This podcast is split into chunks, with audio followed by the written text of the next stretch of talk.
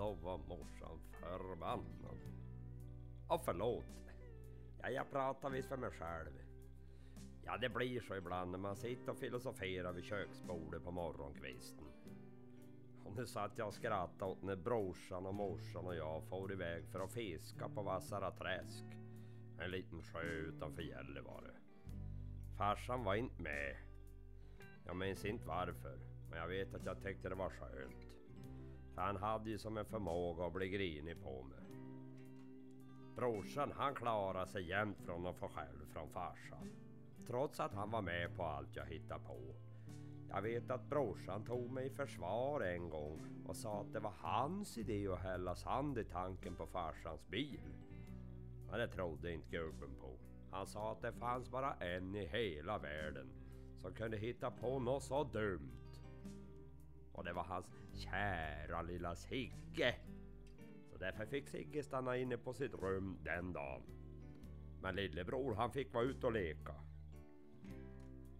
Som den storsinte bror jag var tog jag på mig hela skulden utan att käfta. För det hade jag lärt mig sen tidigare att det var som inte lönt. Hade farsan bestämt sig för att det var mitt fel så kunde ingen människa i världen få honom att ändra sig. Det där känner jag igen. Gör ni? Ah, kom jag av mig. Skulle ju berätta om fisketuren. Ja, vi for iväg i alla fall, morsan och brorsan och jag en söndagsförmiddag. Vi skulle pimpla lite abborre på Vassaraträsk. Hade laddat upp för en hel dag på sjön med varm choklad och smörgås. Och så hade vi pimpelspön och renfällar med oss förstås. Så vi kunde ligga och kika ner i hålen efter fisk. När vi kom ut på sjön satt morsan genast igång med att borra upp ett par hål i isen så att brorsan och jag skulle kunna börja fiska. Jag satte igång och pimpla så fort mitt hål blivit borrat. Och jag låg där och stirrade ner i hål och inte såg jag någon fisk. Så jag sa åt morsan att det finns inte någon fisk där. Jag vill ha ett nytt hål. Så pekade jag ut ett ställe cirka fem meter längre bort. Och min mor som en mycket tålmodig och förstående människa hon log snällt mot mig och så började hon genast borra upp ett nytt hål åt sin käre lille Sigge.